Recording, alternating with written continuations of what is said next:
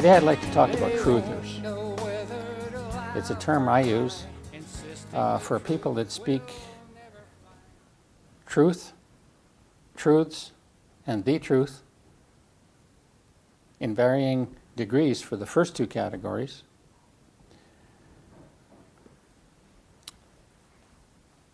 There are three categories. I'm going to be reading here. Um, please bear with me. I wish I could just be spontaneous here, but I've got a lot of things that I wanted to say, and uh, hopefully I can cover the ground properly. Um, the first category of truthers is uh, those who speak truths, who are the vast majority. Two, those who speak truth, of whom there are relatively few. And three, those who speak the truth, who are rare indeed. I am one who speaks the truth because, unlike the first category, I represent the Lord Jesus Christ, not in my own initiative, but by His sovereign will and appointment in this day.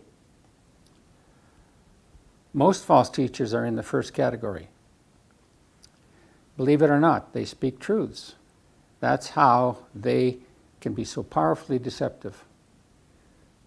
Satan speaks truths and quotes scripture as he did with Eve in her temptation in the Garden of Eden and with Jesus Christ in his temptations.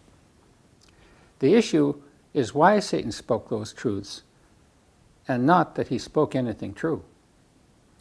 This is what Jesus was uh, talking about when he said that even his very elect would be powerfully tested in the onslaught of deception. Check out, if you will, thepathoftruth.com, where you'll find a list of false teachers, invariably presuming to be spokespersons or servants of God, of Jesus Christ, and who usually expound on the scriptures. These are they of the first category, those who speak not just a truth, but often several truths. They are both witting and unwitting liars. Deceived and deceiving, partisan and indoctrinated. The path of truth posted list is a tiny fraction of false teachers. It barely scratches the surface. However, on the site there are papers written that can help people identify most, if not all, false teachers. Papers such as The True Marks of a Cult and Diabolical Doctrines. I want to make it clear that when I mention any of these people, I have no personal enmity with any of them that I'm aware. We can have enmity, we can have bitterness in our hearts and not even realize it but I honestly do not believe that I have any personal um, bitterness towards, towards, or resentment or anything like that towards any of these people. Then there's the second category of truthers. The one I'll concentrate on today, and Lord willing, in days following.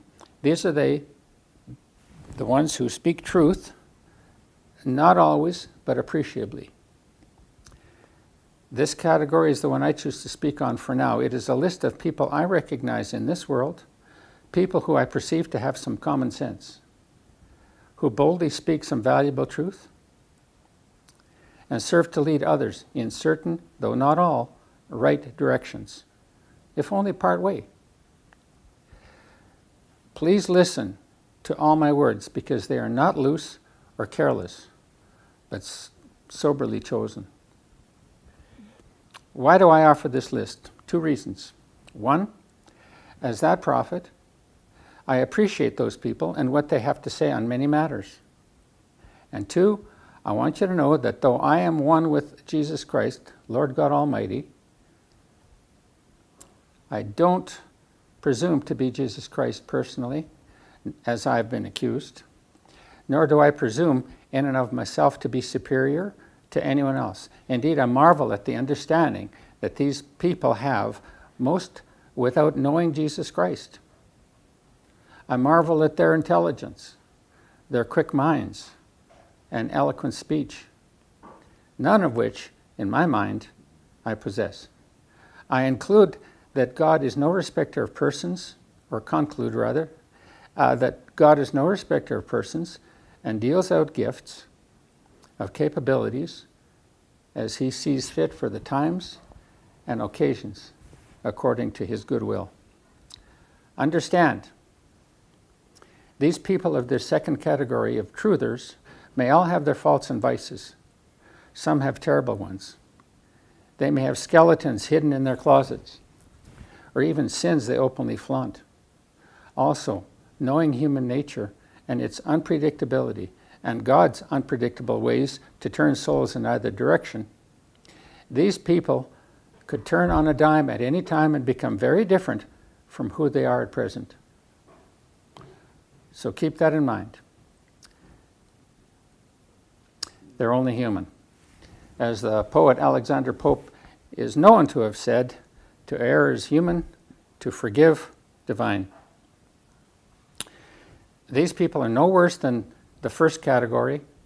Indeed, oftentimes, those of the first category are far worse, being hypocrites, that is, actors, holy pretenders. Whereas the cat- second category, not so much. sinners have become saints by God's grace, and saints have become sinners by man's withdrawal from God's grace. It happens both ways. Men rise and fall like everything else.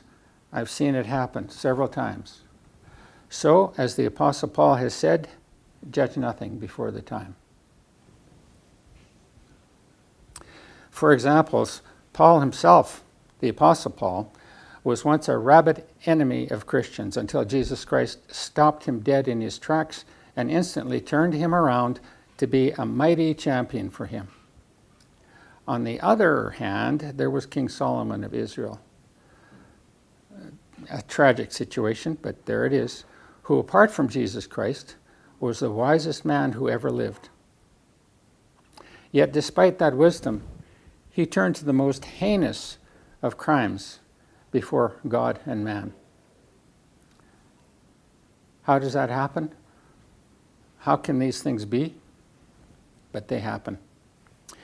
That said, I have come to understand by God that all men have a purpose in creation.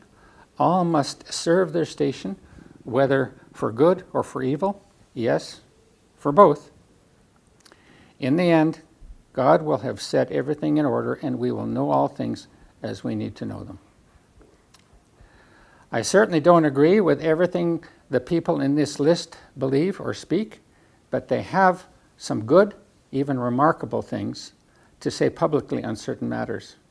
I also recognize some of them for virtues like courage, good reasoning, and principles decency, godliness, knowledge, honesty, judgment, wisdom, justice, and willingness to suffer and sacrifice for truth and justice sake. They're well worth listening to, always with discretion, of course. To God be the glory, always. To God. He alone deserves the credit. Whatever their personal motivations, many of these people are willing to speak up to hell with political correctness and man pleasing. Many of these people are responsible thinkers who somewhat regard truth and justice above politics and partisanship, which is usually an indicator of character and integrity. They risk their lives, they, they risk the comfort and well being of their families to speak how they need to speak. I think that's commendable.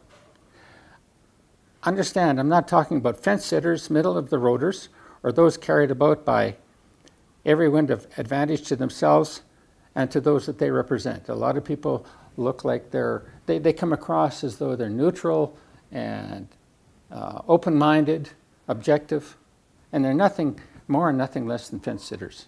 I'm not talking about any, anybody like that. I'm talking about people who, who are kind of laying their necks on the line and willing to speak out in spite of the, the, the opposition, vicious opposi- opposition, uh, murderous opposition, ruthless. A lot of these people are facing just that kind of thing.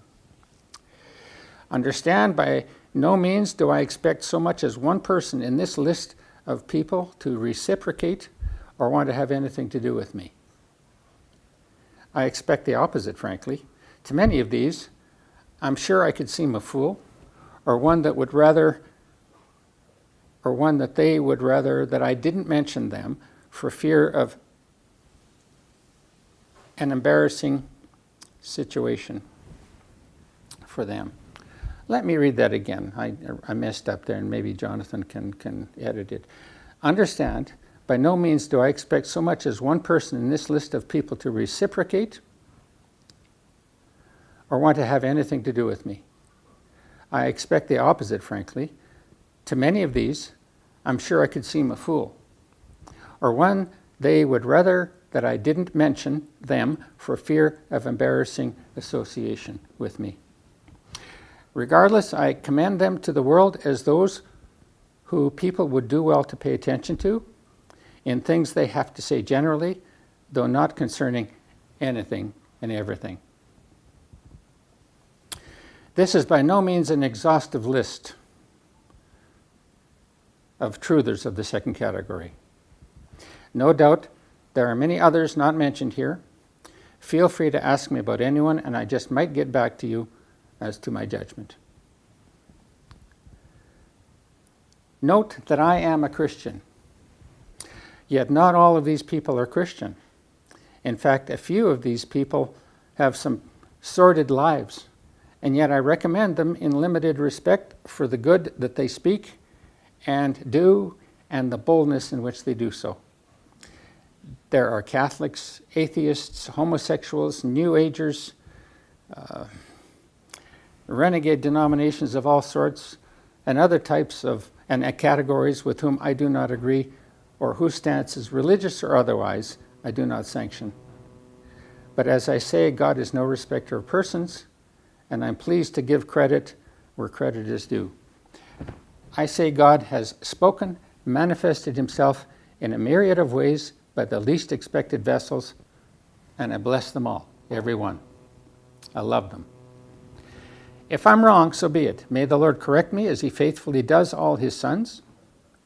Even the Son of God took on human, human limitation and frailty and learned obedience by the things that he suffered. But as a rule, I know what I'm talking about. And you would all do well, very well, to pay attention and act. According to Deuteronomy chapter 18, verses 18 and 19. There comes a time.